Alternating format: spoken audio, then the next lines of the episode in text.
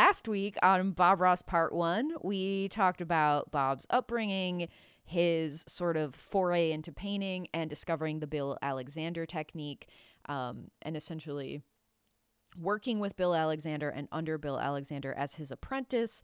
And we also talked about his fateful meeting with Annette and Walt Kowalski and their sort of vision after meeting Bob Ross that they would want to, quote, put him in a bottle and sell it. So that is where we'll be picking up today. And I will say that made me nervous when you ended that way because as someone who has been described as entertaining or fun, it makes me very nervous when people say they wish they could keep me places. Which is something that Yeah. drunk people like to say as a compliment a lot of time. Is like, I wish I could take you with me, or I wish I could just keep you somewhere and pull you out whenever I'm sad. Like anytime someone starts talking about keeping people or bottling things, I get uneasy. Well, especially when you're a tiny woman. It Katri- here's the thing. Katrina's personality is big, but she's only what, five foot three? I am n- apparently not as big as people think I'm going to be. She's very tiny and very pocket sized. and so if people are saying that they want to capture you, I understand why you would be concerned because like you're snatchable. Like I get it. my God, my mom keeps saying that too. Like she'll be like, someone will snatch you up, and I'm like, I'm in my almost mid 30s. Stop telling I'm I'm not gonna get snatched, and here you are affirming it. But I get it. But there is something, oh, I please mean, what you're saying, I think, is super valid. And it's the capitalistic commodification of an individual Yes. as a product. Yes. And that's Yes. something that is good money and can be very good money, but I think also means that people in some ways start to lose their humanity. And we see that a mm-hmm. lot of times with like, celebrities. You know who else thought that was good? It was like Barnum and Bailey Circus, and he did some fucked up shit with people that he can make money off of. Yeah, and I think that's what leads, especially like part of our celebrity culture is like hiding the wrongdoings of celebrities, building a cultural narrative that paints them as X kind of person that might not be truthful but helps to sell them as a product. And I think that's a, like a perfect tie in to what we're going to talk about today. So, uh, the Kowalskis. So, Bob taught Annette Kowalski. He sort of seemed to help her get out of this deep depression she was in. And her, she and her husband Walt, after one meeting with Bob Ross, asked them if he would be willing to teach workshops that they set up. So they agreed. and because to- she went to one of his bill ones. so basically, this was like I read a bunch of different things. Obviously, in the sources the other day, there's the Netflix documentary, which mostly covers this aspect. It covers like the Walt and Annette Kowalski and Bob Ross sort of like Bob Ross Incorporated thing, like their business dealings. But something that's really hard for me to figure out is like how they made money. And let me explain what I mean. So, like, the Kowalskis agree to pay Bob a stipend and give him room and board at their house in exchange for him teaching all the classes he's set up. Now, if you think about this, he's on the road nine months a year. So, like, being like, yeah, you can have a room in our house, and I guess your wife and son can live here too, or whatever, so you can save money. I guess that's fine, but like, you met this dude once. So that's a big this is all happening very fast. Yes, and this is around 1981. This is like right as soon as he's retired. So he pretty much like traveled and taught these classes for a year ish and then right away he's jumping into business with these other people. And it seems like at first he's like he's still teaching for Bill, but Bill didn't have enough classes for him, so he would like double up. Like he would teach some that Bill set up and then he'd teach some that the that the Kowalski set up. And it seems like Bill didn't have a problem with this because he's really only making the the the student fees because they're still using Bill Alexander products. Okay. So at And I first when he's doing say, this the only other personal thing you've mentioned has like mostly been romantic and like you know his life in a in the military, which you don't have much choice over. So it's like, Yeah. does he make very like not rash decisions, but like decisions very quickly? it seems like he's someone who just kind of like I think he really likes traveling. I think he really likes like being the center of attention, being in charge. Like he was a drill instructor, he's a teacher. Like this concept of being in the spotlight is something that he very much enjoys. He's very much a showman. Mm. It doesn't mm. seem even to like, be like I wish that I could learn this professionally and then go to teaching it as quickly as it seems like he did. I mean, to pretend like I think he wanted like the way his personality is described is like Bob loved fast cars, Bob loved women, Bob loved being the center of attention. So it seems like he's just that kind of like he's like my dad a little bit. Like he's just a dude of the 80s where like I got the fastest car and like the coolest fro and the biggest in my dad's like face mustache. I remember you saying that the last time, but now that you say it, I do hear smoke over water playing in my head as you say it and like him just rolling up like cool as hell but i think it's just maybe a disconnect from everything that i use you know what i mean have yeah. seen portrayed of him publicly well we yeah. think of him as this like just like soft tender dude but we talked a little about a little bit in the last episode that he cons like he was also a very sensual dude and he knew that his audience was mostly women even in the oh, okay. in teaching classes and so i think that was also a draw for him is like a lot of female attention clearly okay. several affairs and things of Which that nature Which was what made me so anxious when you brought up the Kowalskis because oh, I was oh, like, I see what you're oh, saying. Oh no, the husband drove her a thousand miles away, and I don't know, I don't remember what part of that goes, but it's it makes me nervous that this is happening but it really now. Is more like he does with ladies, where like he met this couple randomly, they seem cool, so he starts teaching classes with them, and he's just like, "Hey, Bill, I'm gonna start teaching classes with these people too. Hope you're cool with that." And he's like, "It's fine." Like Bill has to pretend he's cool with it.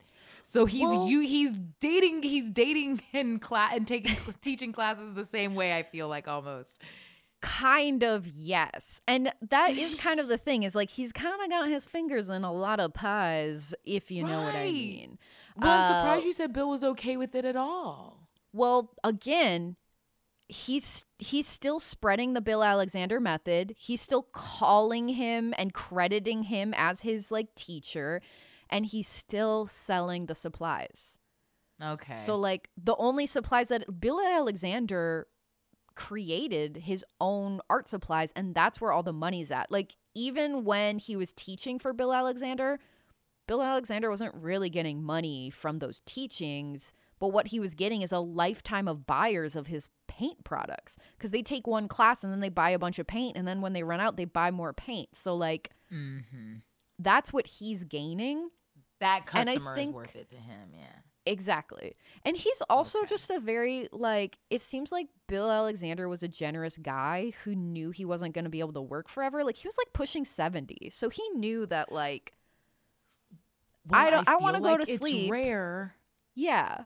I feel like it's rare for someone to discover and build anything lucrative based on their own name and have the foresight to make money this way, but not be so selfish that they would even be like, yeah, you can teach class, but if you have time to teach two classes for them, I would rather you teach two more classes for me. But the fact that he would maybe be like, "Oh, I'm good with the, you know what yeah. I mean, the time that you are giving me," and was like totally fine with him branching out is kind of, I feel like, an artist form of of business savvy. I feel like other business people would be like, no, all of the time that you have to teach, I would want to try to benefit off of. But he's like, yeah, man, I'm good. I'm selling my stuff. Go teach wherever that's kind of his vibe. Is it sounds like he was just like a nice dude who was like, yeah, yeah, like do your own thing. Like it, it's also this is like a time of like just kind of do your own thing, man. Like yeah, whatever. And especially among artists, I think he was like, I can't. You know, again, the way Bob is still talking about him at this time is with a lot of praise and with a lot of credit. And so, like, if you're saying, like, this man taught me everything I know, and these are the paints he produces, and this is where you buy it, like, yeah, okay. go off, like, do it. So Sweet. I get that. Um and so like at this time to help like bolster the classes that he's doing with the Kowalskis independently, Bill actually shoots a promo with Bob that they air before and after the magic of painting. And he metaphorically passes his brush to him. And he calls it this is sort of like Bill's language is he was like, I hand over the almighty brush to an almighty man and like gives it to Bob in this symbolic way. Whoa. Yeah. They so did he a is straight sort of Simba promo. it's like one day all of this will be yours. he definitely sees him as a protege. He, I mean, Bill Alexander thinks that he's going to retire. Bob Ross is going to take over as the face of the company, selling these art supplies, and he's going to continue teaching the Bill Alexander method and keeping his legacy alive. So he sees Bob Ross as his legacy. And so that's part of why he is helping him as much as possible at this time. So in 1983, after the local PBS station in Muncie, Indiana aired commercials for Bob's classes before and after the magic of painting, Bob Ross pitched his own show called The Joy of Painting to the station. And we talked about this last week that at the time there's all these books, The Joy of Sex, The Joy of Cooking, this idea that creating for the sake of creation should be something that you are present and that fulfills you for the sake of doing it, that the Yeah. process is more important than the product. And there's, again, this sort of inherent sensuality to the language. So earlier that year, he had done a 13 episode run of a similar show in Virginia, but crap production quality doomed it to obscurity. There was like shitty music. The the the production company like forgot to add credits or an intro of any kind, so it was just like oh this my god. horribly shot bullshit thing, and it That's it aired like once. a poltergeist of art took your TV over. if you just started a show with no intro, people would be like, "Is this supposed to be happening? Yeah. What's going on? it was Who just like a this weird surprise. Who forgets credits? That's your own names. That's your Yeah. shit. How do you forget the credits? Well, and it says that just like the production quality, like the lighting was bad, like the camera work was bad. So it's like, well, yeah, you need to be able to see the paint. That's an important part. And so, like, Oh, is they that did- an issue?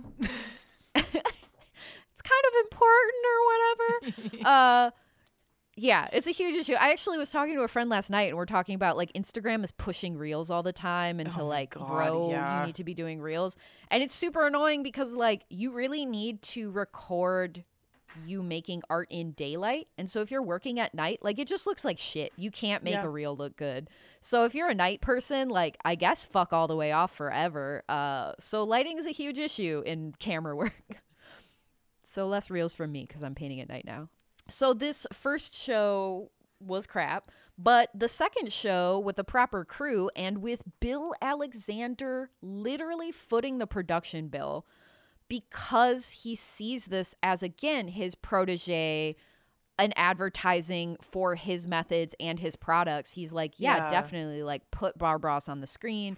Let's keep this going. The first season aired and the show exploded. Uh, after the first season, 40 PBS stations across the country pick it up. And every year after that, that num- number doubles. So, like the second season, 100 stations, the third season, 200 stations. And it just kind of keeps going up from there.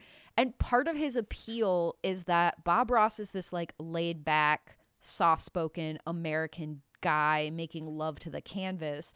Whereas like Bill Alexander is this stodgy foreigner with a thick Bavarian accent, like yelling at you. So uh, the yeah, ways Bob that Ross is kind of like if Bruce Springsteen was a candle. Like that's kind of the vibe he gets off. I don't know why that's so accurate, but it absolutely is. Because it's like the all American part, but he's super chill. Yeah, he's just like soft and he'll fuck you for sure. like a candle would. Yeah, I mean it's it's this thing where like he's appealing to that middle America moms at home. You know, this is still when you have like homemaker moms and so like they're at home all day, their husbands are away at work. Here's this soft, sensual man with an afro telling what? Hello. And you just can't help but wonder what he can do with that half of an index finger he's got left. Absolutely. Jordan's face! so grossed out. yes. I don't know why did I get so much joy out of grossing people out. I'm sorry, Jordan. I. I think it takes a lot to gross someone out who has a Baldo in their home, but here we are. No, absolutely. Absolutely. It's uh yeah. But like, okay, so at this time though, he's yes, he's super popular. He's like reaching sort of a level of stardom. And also at this time, Annette Kowalski is traveling with him. So like she's on the road with Bob and Bob's wife and son and her husband are at home. And allegedly Why didn't the husband go? Well, because he's um They still have four He- kids. They well, no, Ah. they're adult. Like their kids are adult-ish. Um, he Walt Kowalski actually had retired from the CIA around that time, so he had a lot of like, yeah, he used to work for the CIA, which also makes the rest of the story make a lot more sense too. But like, he was just kind of a dude. He like wanted to be home. He didn't need to travel with his wife. He was holding down the fort, doing business things. And she would travel with Bob for a long time. And people said that, like, when Annette Kowalski was at the trade shows, there was like a palpable jealousy with Bob talking to other women. So, like, when women would come up and be like, oh, it's Bob. Oh, will you sign my titties or whatever? She'd Yeah. be like, oh, so you got to go through me to talk to Bob. Like she kind of was standoffish, and people who they interviewed said that as soon as she stopped coming to the trade shows, that like the whole vibe was a lot better, and a lot of Oh. people say that allegedly they were having a sexual affair. Mm-hmm. Allegedly, she of course denies these claims, but I would say, Does Bob? I mean, he he's dead. No word so- from Bob. No No, from but I mean before. Like no one talked about it like before.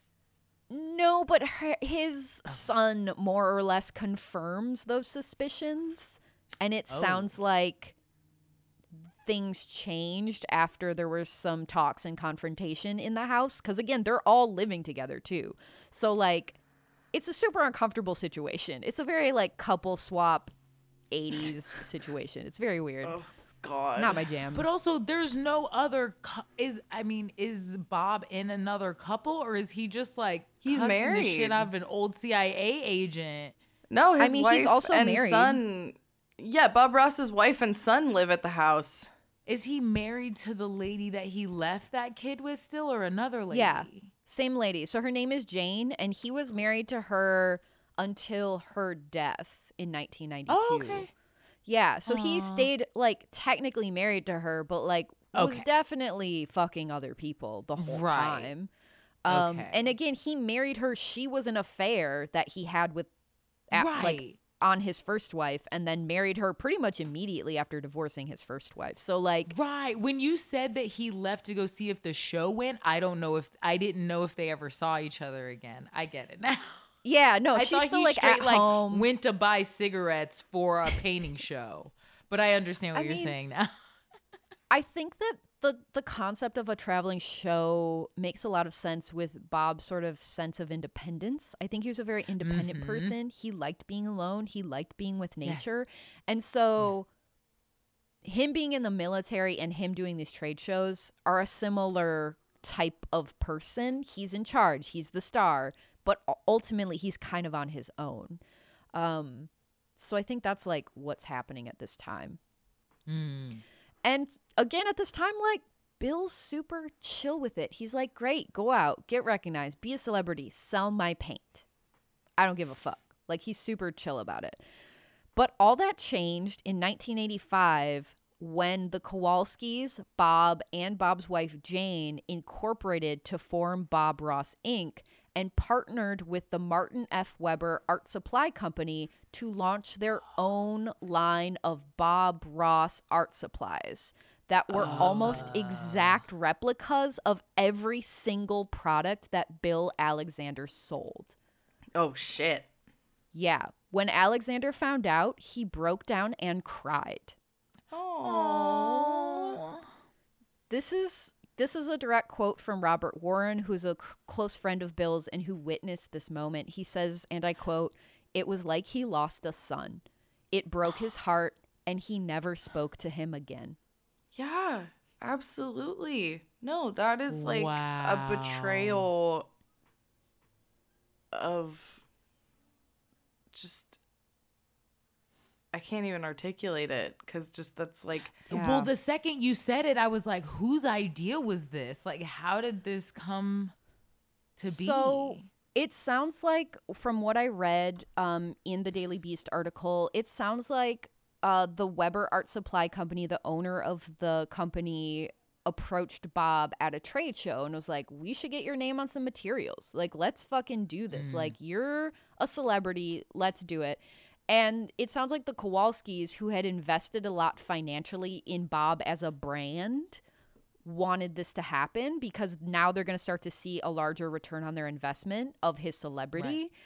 Because but, they've like- been with him how many years at this point? I wonder how much Like they four. cared about his relationship with Bill. Okay, yeah. So like Yeah, I compared to Bill, they're new on the scene. Absolutely. But it's like this thing where like when I listen to the documentary, the Netflix documentary, I feel like they do not place as much like blame, quote unquote, but I would say agency on Bob Ross as being a part of that choice when he absolutely was. yeah. Like they kind of phrase it like the Kowalskis are the bad guys. They're the ones doing all this bad shit, and like Bob was just this sweet dude who wanted to paint, and he was along for the Like ride. he was babe like, in the woods or something. absolutely, but it's like you could have just stuck with Bill Alexander, and you could have you didn't have to partner with these people. You could have been like, well, Bill has always been great to me, and like you could have Right. negotiated with Bill to be like, hey. Why don't we, you know, I'm going to continue to sell your supplies, but how about since I'm a celebrity now. Like, how about you give me like a promo fee? Or like, how about we uh, negotiate something so that I, as an individual, gain more income from this venture? It sounds like he's when has he said no to him? exactly. It seems like he's like it's not like he thought he would say no. It seems like more he might have just been excited to get his name on something. yeah. I think so, a little bit. Cuz I immediately just went to like what else could he have branded that was not Yeah. art supplies and brushes and some and things like that, but yeah, he seems like he just wanted to have something to sell of his own maybe. Well, and part of this too is that like he is so famous by now. Like he Yeah. rocketed the star. Mm-hmm. Like the Joy of Painting became one of the top shows on PBS. He appeared on several talk shows, including Regis and Kathie Lee, where Regis Philbin even paints along with Bob Ross to like show how easy it is. So hmm. everyone is talking about him. There's all these Which is like when was the last time something from PBS did that? Oh my God! Right? It's like maybe some animal shit. Was Jack Hanna ever on PBS? I don't even think like nothing on PBS. Re- you know what I mean? Well, Mr. that kind of like national attention. Mr. Rogers. ah, there sure. we go. He definitely is like the miss, the sexy Mr. Rogers. there? But even that, Mr. Rogers and I. Did Sesame Street start on PBS? I might be making stuff up now, but that's even kids I stuff for did, like though, grown yeah. women to be like I think hit PBS PBS. did. Yeah. I'm wind up and ready for some PBS for my P U S S Y. I'm sorry. I think too what made him so popular was like this is such a weird thing now to think about, but like back in the day where I grew up, like it was a rural place, so we only had 3 channels. So like a mm-hmm. lot of Yeah. rural America still at this time, you can't get cable. There aren't that many things on TV. PBS is on TV. So this is reaching people and like remember when you had to just watch whatever was on? yeah. you couldn't? Because I was about to say, I was when I was younger, also did not have cable. So it was great when good stuff came on PBS. Oh, exactly. And so like so many people discovered and like you would watch a talk show cuz like that was they're like, "Oh, they're to introduce me to new things and I'll find out when to tune in and like all that stuff." And or so like you're saying, the quality even. Mhm. At the time of like other productions that were on there, and you'd be like, I can't even listen to them, this unedited person speak at like an an uninteresting monotone or whatever. And Yeah. then like Bob comes on, is like, Hi everyone. You're like, ah, nice. Exactly. Exactly. And he like he is so likable. and he really had an impact on people's lives. Um, there's this quote where it says, uh, there's a blind man who wrote to him saying he listened to the program because it, quote, gave him hope. Oh, but wait, also hope that his eyes would work one day. I think it's more just like the way that Bob Ross talks about the world is like there's a lot of darkness and there's a lot of light. Like you can get through it. This is your ah. world. Like you get to decide uh-huh. what makes you happy. Like I follow a lot of like Instagram and TikTok like hope memes that are like you can do it. Just like heal yourself or whatever. I follow a lot of that because it like helps me as a person and I share a lot of that content. But I think Bob Ross was the OG where he's like you know, here you can do whatever makes you happy and everyone should paint and like that kind of vibe. So Yes, he's and I feel like I people something. respect how he acknowledges the escapism that way. Like you're saying, he's like, I'm not trying to pretend that there aren't things that aren't as good as what we're doing right now, but let's worry about those later. He used to say, if you want sadness, listen to the news. Like that's not what Yeah. my thing is. So yeah, that's and again, to be on PBS and be like, and now the third installment of the life of trains, and then he comes on. It's like, let's go. That's the, best. That would of give me hope. Trains. I've listened to so many train shows on PBS. Oh my the god, the life of trains is the gritty reboot of Thomas the Tank Engine, where they're like sleeping with each other's wives and stuff, and like, the caboose has a whole new meaning on that version. oh no, Coal is crack. cold is cold. oh my god, Jordan, holy shit! Well, now I just want to write this. Good job, Jordan. yeah, this sounds like a the great wire, but with trains. Someone would be like, "I'm listening."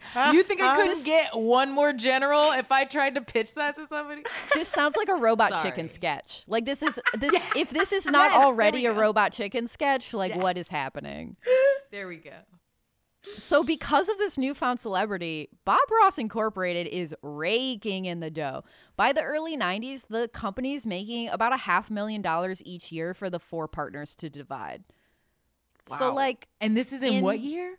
They're making that much money? 1990. So like what's Okay. 1990 money today? Jordan, do you want to do it? I got it. I This is like got it so pulled Beanie up. Baby Yeah. money. 1990, Yeah. and they're making half a million. Is that what you're saying? Yeah, so 500k er, yeah.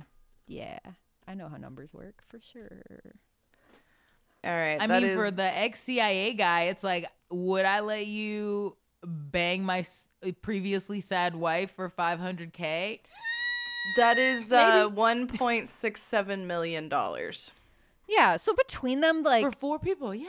each family is making A little bit more about a mil, a little under a million Yeah. a year, which is like Yeah. pretty fucking good for a Nothing to sneeze at off just the paints. That Bob's making more than that, right?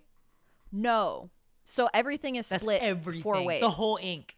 That's Got like it. the whole inc- that's their profit that they're splitting. So Got he's it. making about himself as one person is making like what is that? Half a mil himself in Nice. today's money. So I guess that would be two hundred and fifty thousand dollars in that time.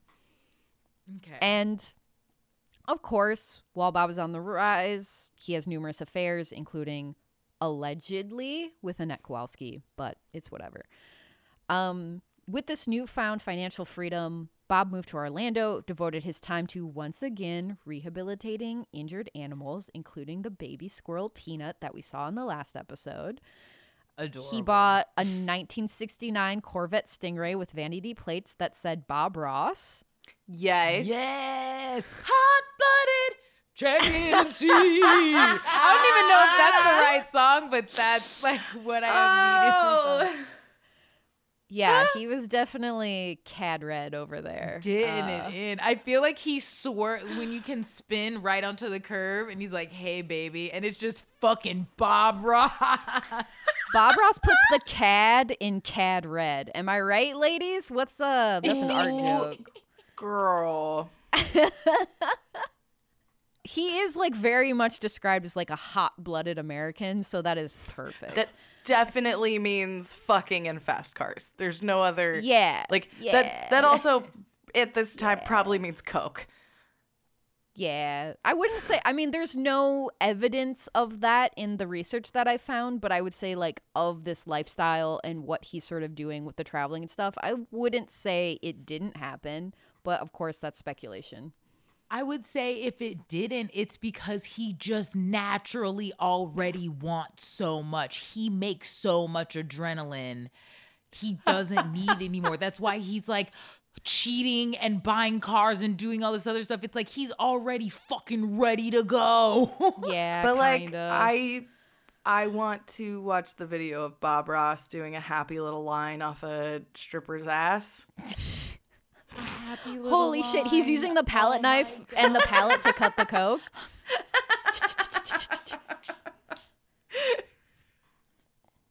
That's so funny. It's a happy little line of coke. Um, I love it. Happy little lines. So again, like at, at his height, millions of people write to Bob Ross. They're invested in his life. They're telling him that his voice and his inspiring words are helping them through the death of loved ones, through hospital injuries, through whatever sort of difficult thing they're dealing with. Bob Ross sort of becomes not just this painter, but a beacon of hope for people. Absolutely. And just, oh yeah. And I would say, like, despite his shady business dealings, at his core, Bob Ross was someone who believed that art was for everyone. He said, and I quote, talent is a pursued interest. Anything that you're willing to practice, you can do. And I think there's an artist hidden at the bottom of every single one of us, yeah. Aww. which is sweet. That's beautiful, but I also don't want anyone to hear that that wants to try stand up. Like I'm so torn. But also he's Super 100% fair. right, really, honestly. Yes. I I think that something that he really believed in and talked a lot about was the idea that like you don't have to be the best at something, you don't have to have accolades and acknowledgement, but that the act of creating is good for you and you should always do things you enjoy. So like if you like doing something, don't worry if it's That's perfect reason or if. Other people like it, which is a Uh-huh. personal philosophy that I share. Like my beliefs about art are like fuck art school, make cool shit. That's my belief. So I vibe with this. Yeah, no, my dad always tells me um practice, practice, practice. That's all there is. It's all practice until you're like, I like this, and then you put it on the wall. But then everything else is practice. If you don't like it, it's whatever. Keep going. Exactly. Make your thousand mistakes. Hell yeah, dude. Aw. Thanks, Jordan's dad. Thanks, Jordan's dad, and also Hippo, the dog. In 1992, tragedy struck when Bob's wife Jane died of cancer, leaving him heartbroken and also in a tenuous business position because now one quarter of Bob Ross Inc. was gone. And due to the contracts that they had created early on, her portion didn't, like, even though she's his spouse, it didn't mean that he now owns half the company. Her shares reverted to all surviving members because they just never thought that someone was going to Uh-huh. die so early. Yeah. Uh, Like, I bet what happened is Bob and Jane were like, we're way younger than these fucks. Like, they're definitely going to die first.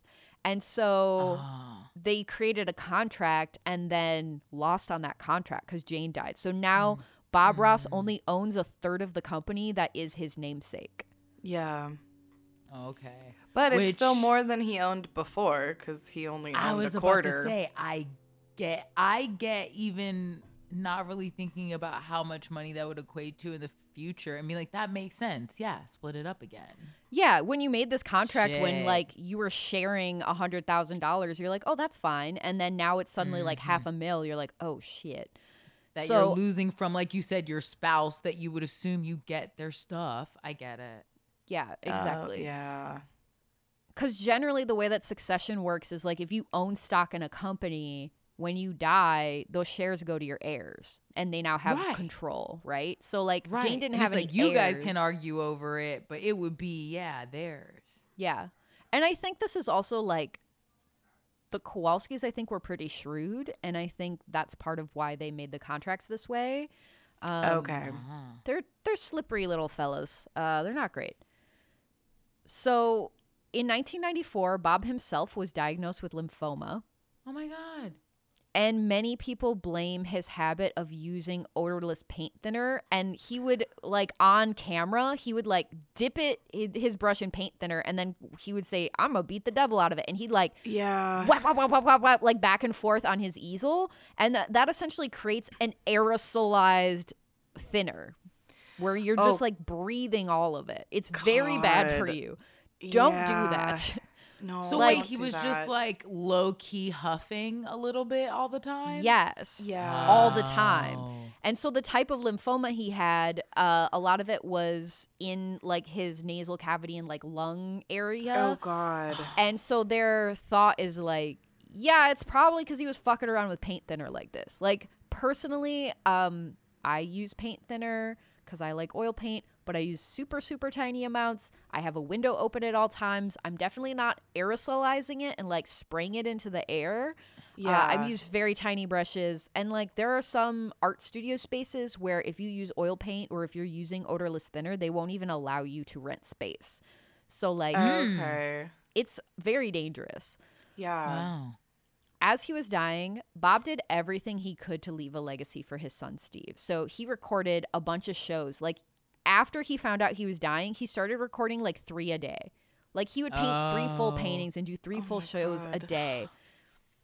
He would have his He son Steve like, on to like absolutely. He's kind of this like my time is Oh. running out. I need to leave a legacy. I need to leave something Oh. behind. And so he's bringing, at this time, he's like bringing his son Steve on to be like, well, my son's even a better painter than me. Like, you should check him out because he's sort of laying the groundwork for Steve to take over. Yeah. He's doing his version of the paint the br- uh past the brush promo. Absolutely. Absolutely. So the Kowalskis, however, see that their cash cow is dying and they realize, like, oh shit, if Bob Ross dies, we don't have a fucking business. Like, what are we going to do? Because he is at peak celebrity at this point. Like, he's branching out. He wanted to make like an animated series, a children's show. He's like doing all these other things. And they're like, well, we want control of all that. Like, if someone is using his image, like, I want those IP rights. And they even, as he was dying, they tried to get his son to get him to sign a piece of paper, basically handing over all of his IP rights. And they told his son that it was to get him to sign off on a memorial after his death. So they lied to his son and were like, have him sign this paper. And he's, of course, like going through chemo and literally dying. And what the son read it and realized that it wasn't that or something. Absolutely. Like his son is an adult at this point, so he's like, "Fuck Right. that noise!" Like, oh my no. gosh. But they're also like badgering him all the time. They're like calling him. He's this like sick, dying man. Uh, Steve says it's the only time he ever heard his dad raise his voice was arguing with the Kowalskis near the end of his life about his Oh. image and about his IP rights. Oh my god. gosh. And Bob started like recording his phone calls. The Kowalskis always recorded all their business calls, and I think it's because Walt was in the CIA. So like Bob starts Oh, recording yeah.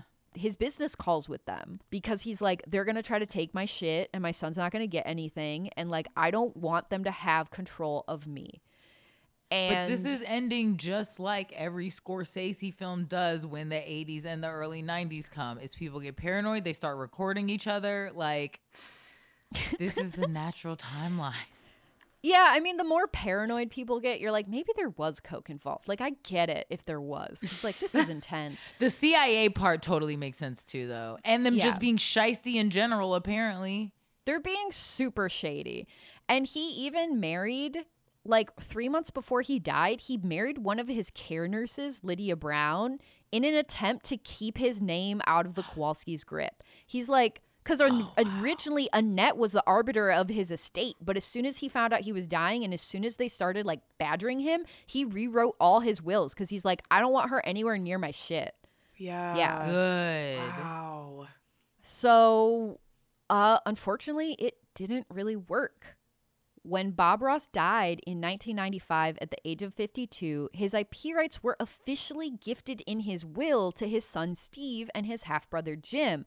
But that did not stop the litigious Kowalskis from using his likeness at their discretion. So they pretty much just are like, we own everything. He gave this to us. It's whatever. Um, and the Kowalskis did not even attend Bob's funeral. They did send flowers, but they didn't go to his funeral at all. Oh my god. after the fact, they even claimed that like so the way this Daily Beast article again is so good, but they interviewed people around Bob Ross at this time and they say that the Kowalskis tried to say that Annette Kowalski visiting sick Bob Ross was not a business expense that Bob Ross Inc. should bear the brunt of, that Bob's medical bills were not a Bob Ross Inc. expense, that they should be paid by the estate, but that like Annette Kowalski getting a hotel is something that like or like buying a sandwich or whatever is something that the estate should pay. So they were even that fucking petty. Where they Oh were my like trying to get the estate to and pay they for were things that were to clearly get them business to pay expenses. for their trips because it was Yeah. going to the hospital. Like you said, trick his son into signing some, or trick him, trick his son into giving him something to sign, Yeah, it's super and like then have the audacity to be like, "Oh, you should pay for that trip." That's Well, they'd be like, that's not a to business expense, even though we're business partners. Like, that's a friend expense. Like, they were just very, Wow. like, Wow, it was like really shitty. Um, the and after his death, the Kowalskis also claimed that many of Bob's personal possessions, including all of his paintings, palettes, brushes, mm. etc., belonged to Bob Ross Incorporated because they were part of like the company's assets. Oh So, god. Like even while he was dying, like Bob Ross was like giving away his paintings and he would sign it on the back and be like, This is a gift to this person because he felt like the Kowalskis were gonna pull this shit. You're gonna So to he, take like, it. wow. He tried to like head it off at the pass, essentially. And they still wound up taking a lot of his possessions. Uh, in one of the articles I read, his friends call it Grand Theft Bob, where they're just like hawking everything that they could get, anything that they were like, this is ours. And the Kowalskis, now sole owners of Bob Ross Inc., again, because those shares did not go to his son, they revert to wh- whoever is surviving Oh god. They did everything they could to dampen the news of his death so that they could keep selling supplies. So like they didn't even really publicize that he was dead. They tried to kind of like get stations to re-air old episodes. There was one show that Bob actually made an appearance on. It was like a children's show that was just starting out and the he looked visibly sick and Yeah. he needed Yeah. to like be there via green screen and the Kowalskis sued a children's show saying that Bob Ross couldn't be on it because it violated their intellectual property even though Bob Ross the human agreed to it and he had a recorded phone call of Walt saying it was okay but the owner of the children's show was like so just like frustrated and sad and upset that these shitty people were like fucking with his children's show that he just pulled the episode Oh god. That makes me so mad because that's Yeah, what 'cause I was he's gonna like- ask before. Is like, I know that they're grieving, but like, was anyone fighting them on any of this shit? Kind of not. And it was because of that, because they just were like, I don't have the capacity. They even reached out to his best friend, Dana. Um, I forget his last name, but they were like, oh, Dana Jensen. They're like, hey, Dana, like, would you be the new Bob Ross? Like, will you come thing? And he, he was like the literally the day he found out his friend died. And he was like, fuck you. oh my like, god. my friend just died. Like, I can't even think about taking over his spot or whatever. So it was this fuck thing where off. like they're just trying to figure out how to keep their business afloat, but they are just They're just trying to full-on fill the bottle back up. Yeah, he was never a person to them.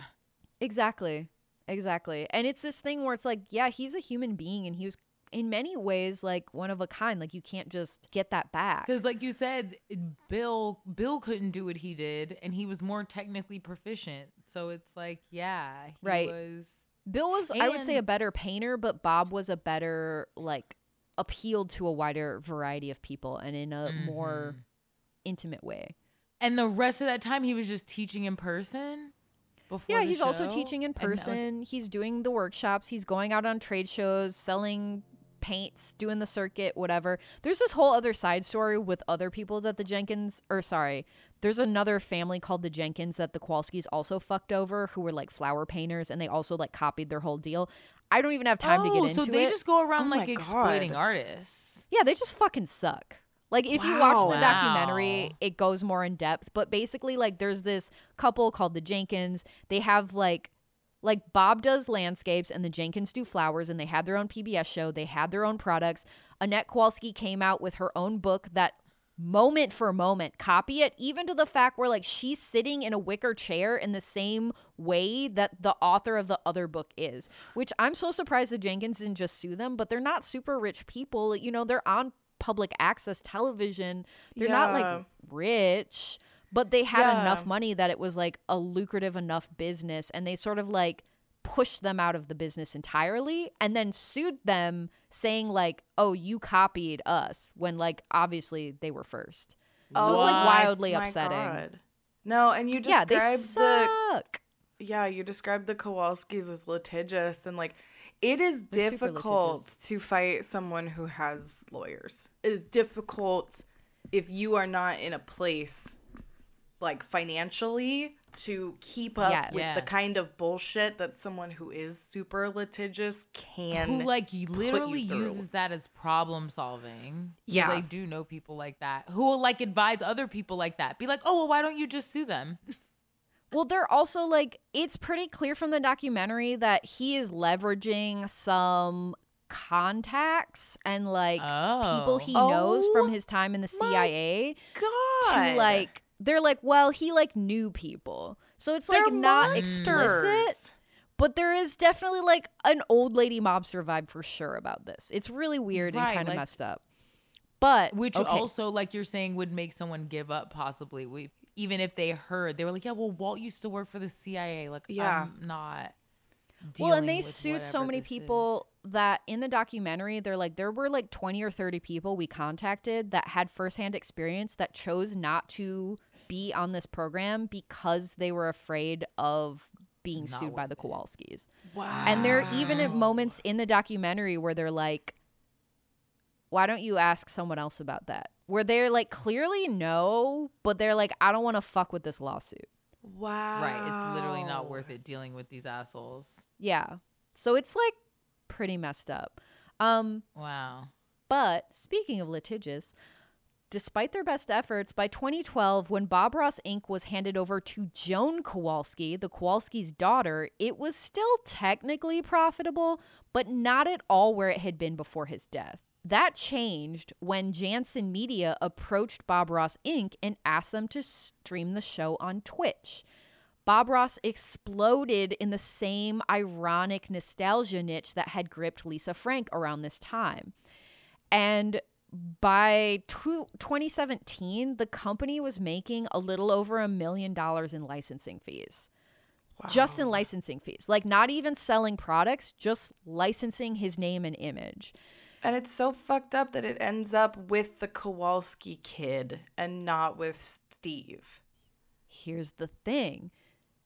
According to Bob's will, Bob's son, Steve, and his half brother, Jim, owned his IP. Yeah. But they have Right. never received a dime from that because in 2012, they went, they sued Bob Ross Inc. for their share of the licensing profits and they lost, but they didn't have the funds to appeal. There's some pretty strong evidence that they could have appealed and won, but it was a $90,000 appeal. Oh so they couldn't God. win. How do you lose when you have proof that you own the IP? Well, so the judge was basically like, well, that will isn't valid because Bob Ross Inc. already owned that and that wasn't his to give away. But there's no evidence that they owned it. The Kowalski said, like, we own this, but we don't have any records of it. And which to me is like shady as fuck. I have no idea how this happened. I've like reading the article, listening to the documentary. It's really not clear to me, like, why they think they own this. Because they're fucking greedy. Yeah, it sounds like his half brother mm-hmm. Jim, like they might have approached the half brother and been like, "Yo, can we use this?" And they were like, "I guess, whatever." But it, it there's no like written documentation of this. They're just Yeah. saying this is what happened. the irony though is that like without the Kowalskis, we probably wouldn't still be talking about Bob Ross right now. Like he would have died and then Steve was sad. Steve was like not trying to like license out his dad's image or anything.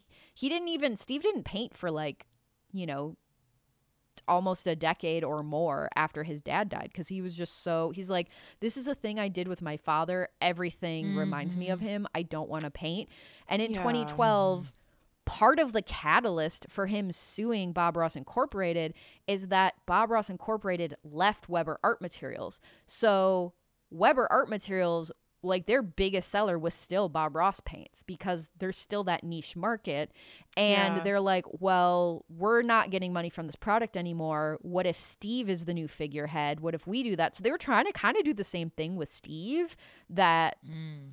That like the Kowalskis did with Bob Ross in the first place against Bill Alexander to like make this extra money. And so they partnered together and Weber Art Materials actually helped to fund that and the compromise they eventually reached because they didn't have the money to appeal was that Steve could use his own name, Steve Ross, and say, like, I'm the son of Bob Ross and make like Steve Ross materials. But obviously, they know that that's not going to sell as well.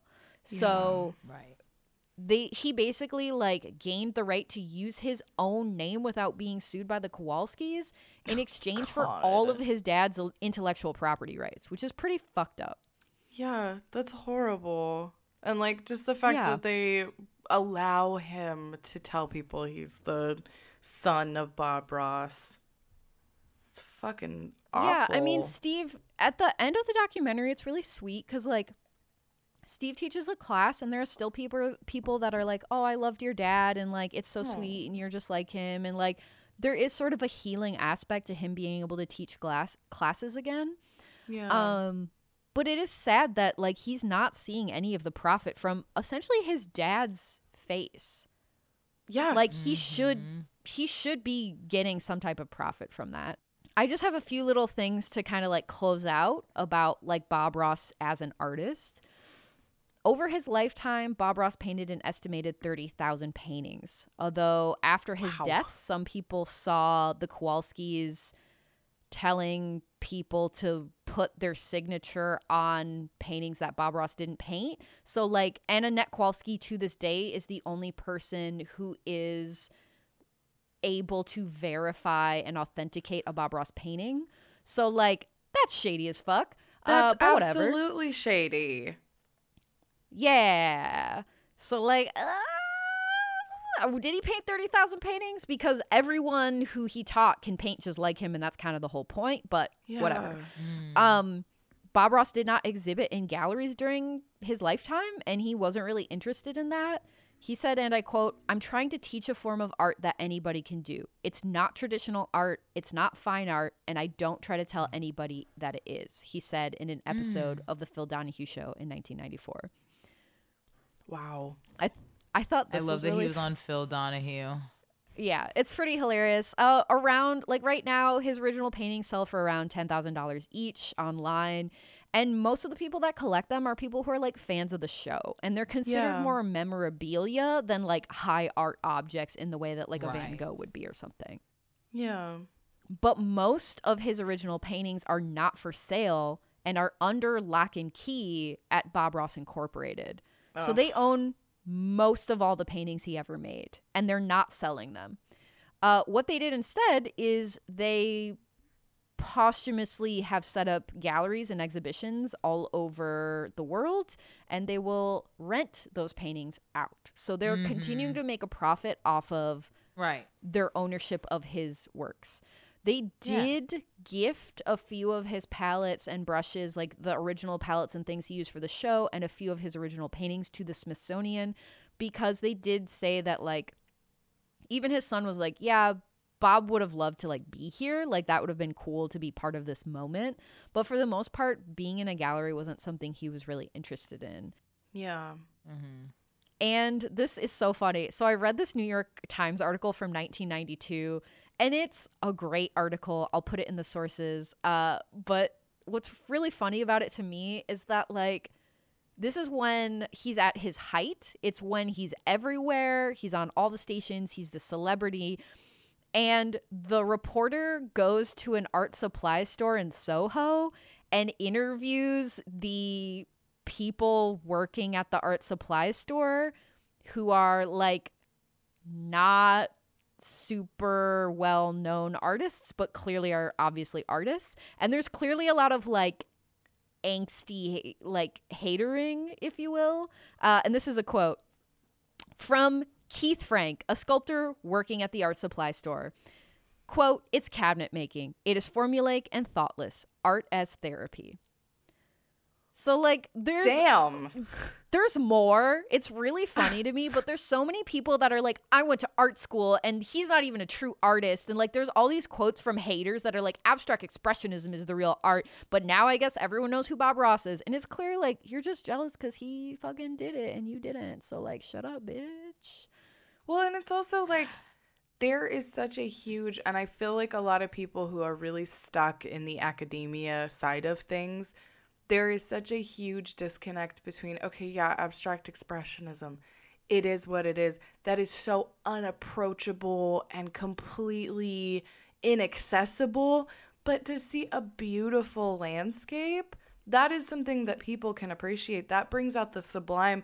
But a lot of people who are so stuck in that elitism and academia side of things, they they mm-hmm. get stuck in this like, well, the romantics already did that, so like what's the point? Why should anything look like anything?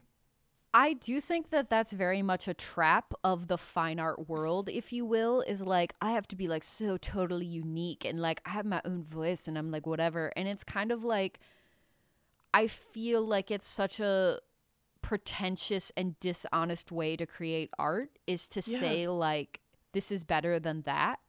I think it's okay to say like this has more value to me. This is what I'm interested in. This is what I like. But to put down the ways that other people make art because you think you're better than them, like just don't. I think there's definitely cool art that is not for me and I'm like enjoy that art. It's cool. Like I don't like Jackson Pollock art. I don't it's not for me. But like if that's your shit, do it. But if you're if you're only believing in that myth because you believe it's better, like if you don't actually enjoy that, and I think that's a thing that happens a lot where people are like, well, I'm high minded. And so, like, I watched Blue Velvet, and you're like, I slept through Blue Velvet twice. I can't watch that movie. It is nap time to me. It's three hours long and nothing happens. Why? I'm so tired. But, like, if you're watching films because you think it makes you better than someone, like, fuck off. If you're making art because you think it makes you better than someone, fuck off. Well, and Fuck it's forever. also that idea of like, because this is the big irony of it that I've noticed is, yeah, find your own voice. Do the things that make you feel fulfilled and like an artist.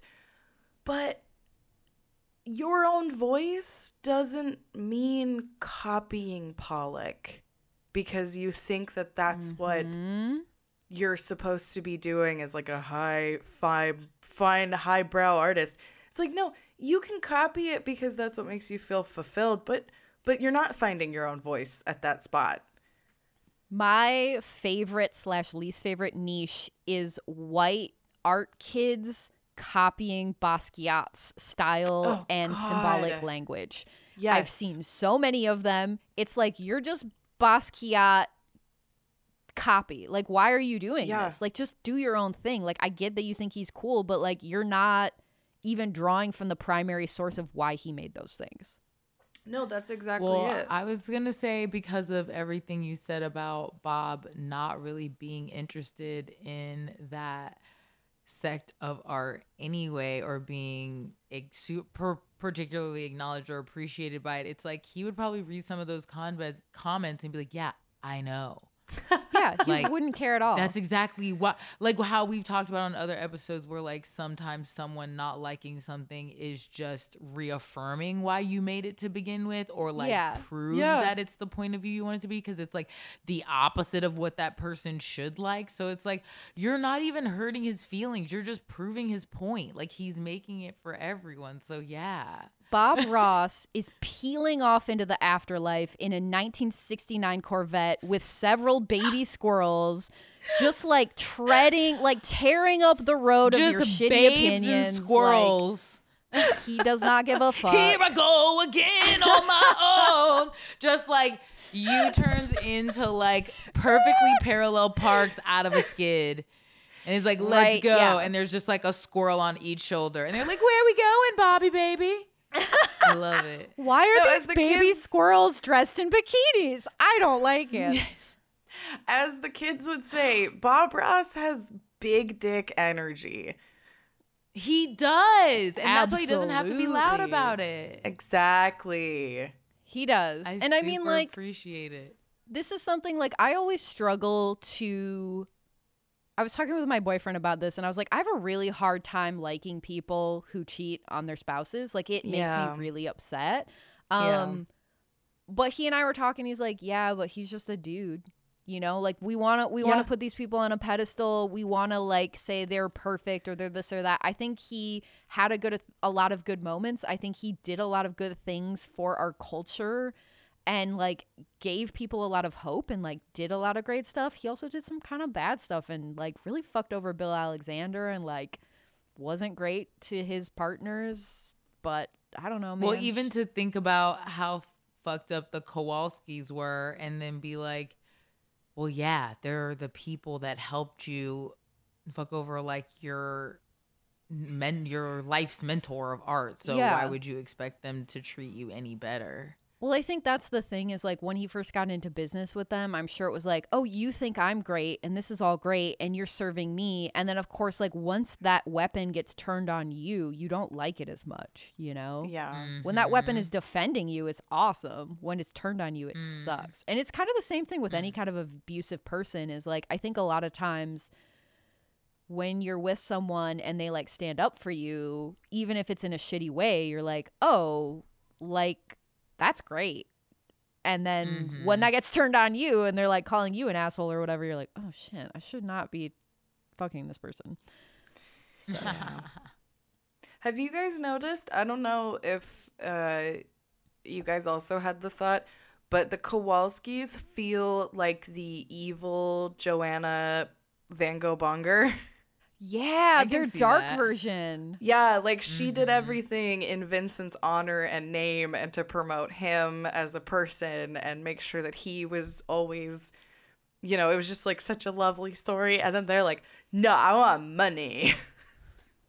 The thing is, too, though, Yeah. is like they could have been better people, still promoted his legacy, still made a ton of money. They could have just said, like, oh, Steve has half stake in the company or a third stake in the was company or thinking they could have just given Like- Steve stuff.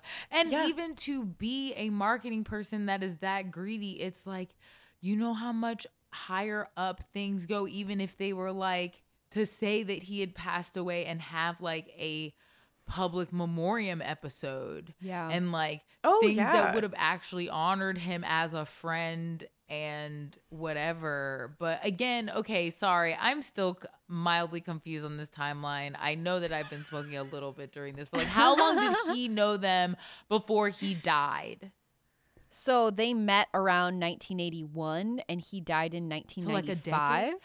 So like, Like, about almost a decade and a half. 15 years. right? Okay. 81 to 95. Yeah, 14 years. So they knew each But other Can you 14 imagine knowing someone for that long and not Giving having their a son funeral anything? yeah. No. Yeah. and then trying Yeah. to hide the fact that they died so that you can sell more stuff? When you said they did give some of his art and paintbrushes, I thought you were gonna say to Steve, but they No. donated it to the Smithsonian because that's probably a write-off. Yeah. Exactly. And they get to say like donated by Bob Ross Inc. or whatever. It's like they had, like you said, they had so many opportunities to not be completely destitute and still be half decent humans, and we're Well, just and, like, like- nope, all of it. Loaning his paintings out, that's a cash grab. Loaning his image and license out, that's a cash grab. Like all of this is just a lot of cash grabbing.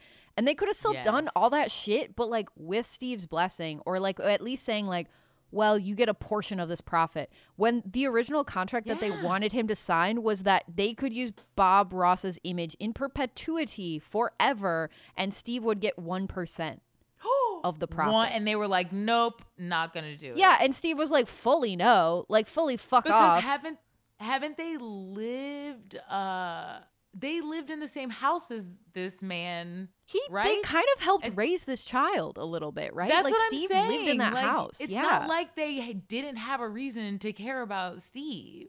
Yeah, it's fully fucked up to think that like someone that is an adult that has an important place in your childhood and that you live with would treat you like this, benefiting off the death of your father. Like it's so horrible.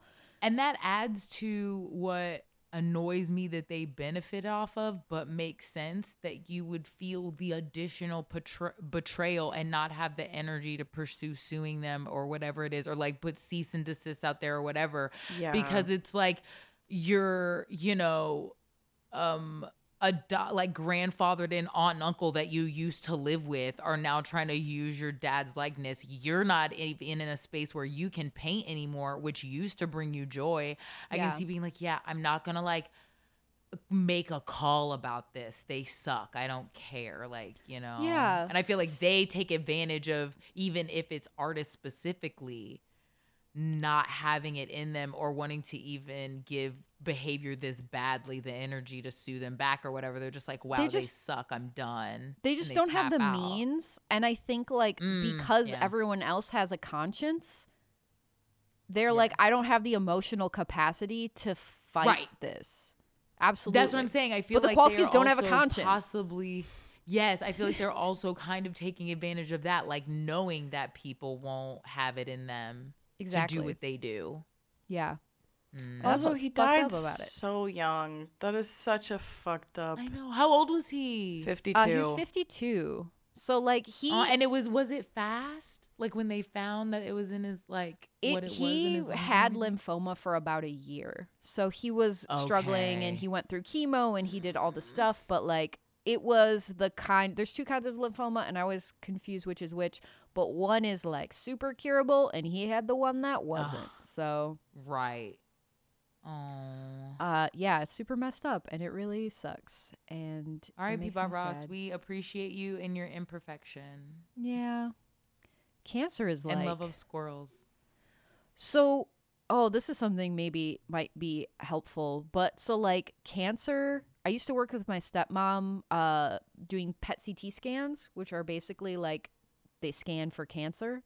Okay. Um and a lot of times what happens when you see people come in and they have cancer, a lot of times it is on cells that have either had stress or injury because what happens is like your body will like heal like if you get a tear like we had people who would come in and they were like in a violent car crash and like where the seatbelt hit them is where the cancer was like it was crazy Yeah, because it's mutated cells. Exactly. So they're mutated cells and so like the more you stress parts of your body oh. the more likely it is that those cells will have to like replicate and heal and replicate and heal. And the more ah. times they replicate like they only have so many replications in them before they start to make mistakes. Shit starts getting wonky. That's why they'll be like X or Y causes cancer. But what the reason it causes cancer is because it basically stresses that part of your body to have to Body heal itself constantly, and it is more likely to cause cancer. It's like eventually you're gonna get like a sloth cell in there. yeah, yeah. fuck shit There's all this like scientific hypothesis that at the end of all of our cells, when cells replicate and divide to like copy each other, the very last amino acid in the peptide chain doesn't get copied because it's not a perfect loop. So like every time Mm. you copy a cell, the DNA gets shorter and shorter and then bit, eventually uh-huh. like it starts getting into DNA that matters and that's when you start to get cancerous cells. So those long chains are called telomeres. That's the theory or the idea of like why we get cancer. But fun fact, don't stress out your body. fun Be cancer nice. art fact. Just a fun fact of stuff. Anyways, uh you guys want to get out of here? Yeah, well, do you I'm do sad. presents? Oh yeah, presents. Oh my god, I forgot about presents. Incredible, incredible. I uh oh yeah, Um, so for Christmas, I knew I was like I want to cover this episode and I found all these little Bob Ross branded president presents that Steve gets no money for but are very Oh. cute. So, I bought them. You're right. Sorry. I Oh, bought oh my them- Gosh, it's Oh, what's sorry, go called? ahead. Um, Fun Dip. It's The Bob Fun Dip? Fun Dip. The Fun Dip ruined my life because I ate it while I had the plague, and now I cannot find Fun Dip anywhere, and it's all I fucking want. Oh no, you Oh can order it off Amazon. Okay, really good.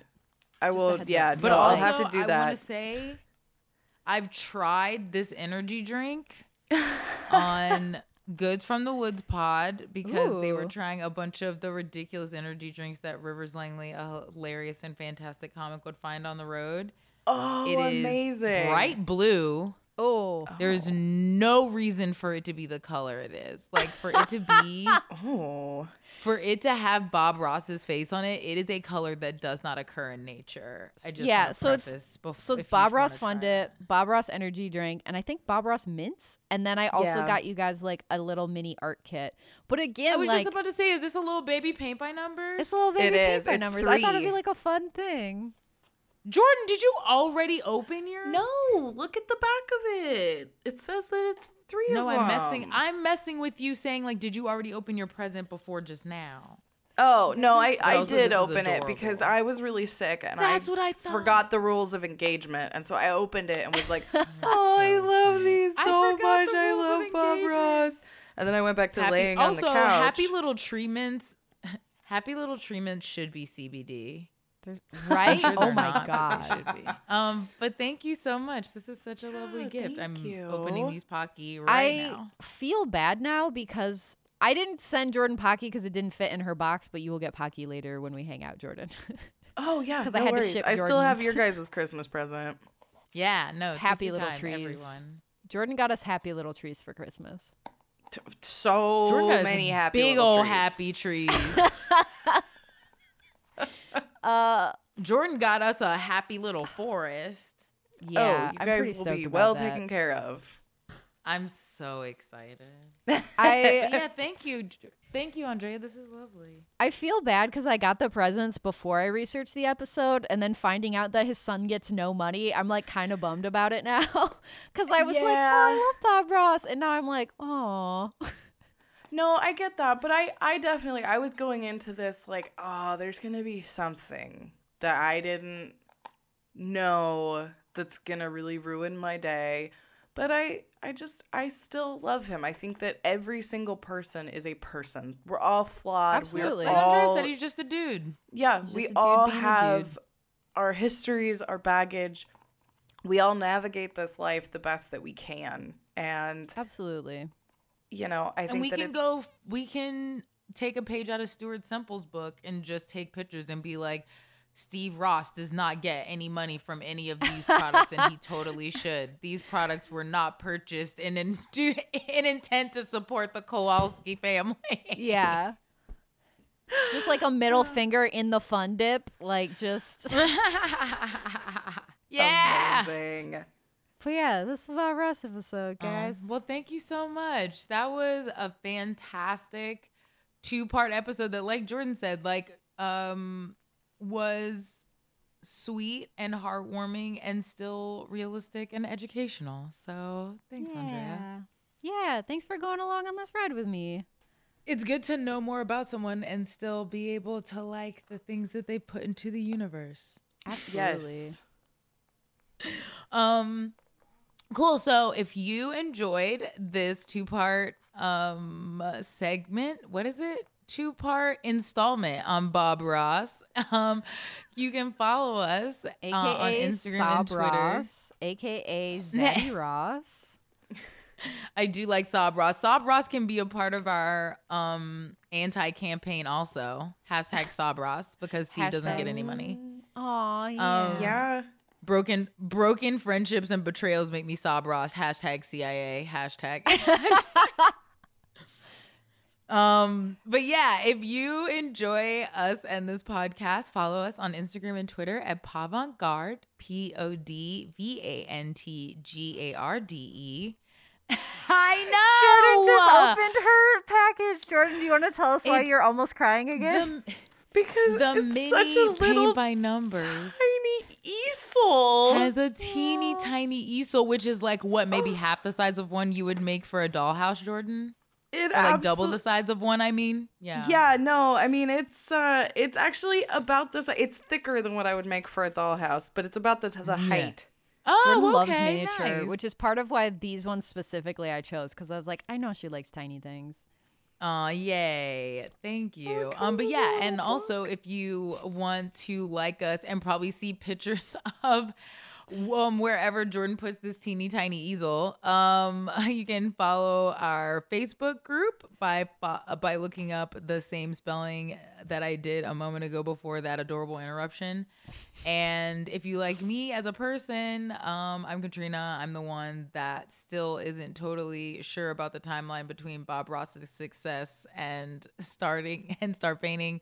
Um, follow me at Katrina Sivad, S I V A D, on all the stuff. If you want to see Jordan cry, definitely follow her. Um, if you want to send us other things that will make Jordan cry, which are anything small, especially sloths or more Oh, Bob yes. Ross Fun Dip, uh, send that to us at 1001 Fremont Avenue, P.O. Box number 366, South Pasadena, California, 91030. Um, and if you like me as a person, I will be having my first ever solo art show, which I'm really excited about, on April 9th at Far Gallery in Milwaukee. And there's also going to be a virtual tour of that. And if you like Pokemon, check me out on Instagram. Let's be Pokemon Go friends. Also, the Pokemon. I'm doing a Pokemon for my Patreon this month, and it's a Vulpix kissing a Vulpix sticker, and it's really fucking cute. So if you like Pokemon and follow me on Patreon, do that. Uh, my art's on Instagram at Andrea Gazetta. I have a website. It's whatever. You'll find it. Yay! Uh, I am Jordan Lee Williams. You can find me on Instagram at the Goonie Bird. And then you can find my art stuff and the embroidery and hopefully pictures of uh, the embroidery guild. I had to show a couple of the ladies how to use their phones, so I don't know if I'm gonna get any of those pictures. but uh would would love to be able to post those. Um but that's at Goonie Bird Crafts. That's also my Etsy. And uh yeah, thank you guys so much. Thank you, Andrea. I love it. You guys are cute. This has been fun. We love you. Yay. Thank you. We love you. Bye. Bye. Bye guys.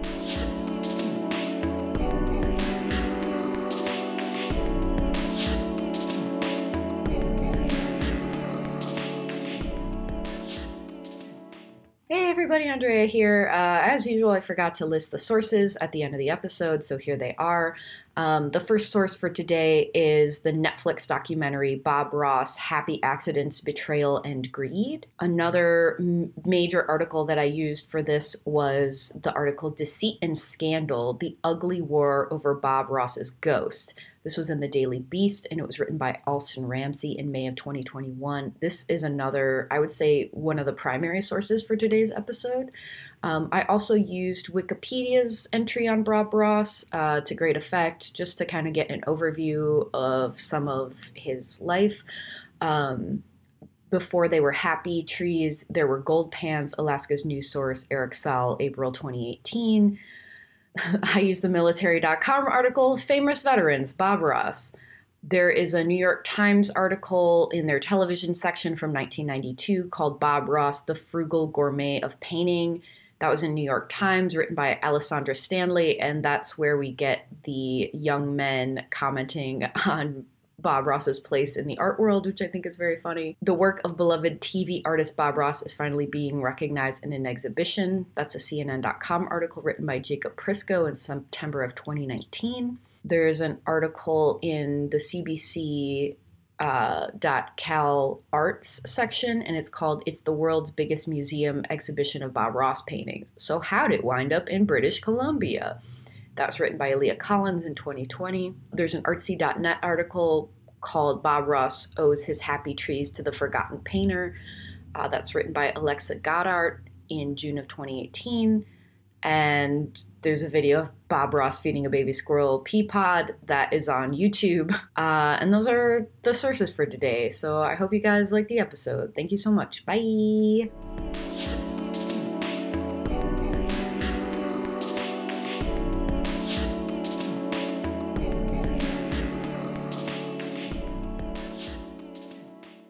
Guys, Andrea here.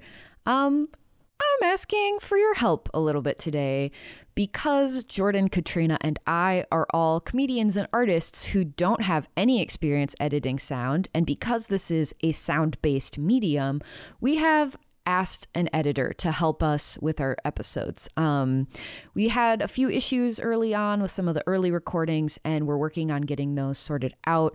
Um, and part of that is just having an audio engineer. So, in order to be able to actually pay him and pay him a fair rate, uh, we're asking for your help. We've set up a Patreon, patreon.com slash podvantgarde.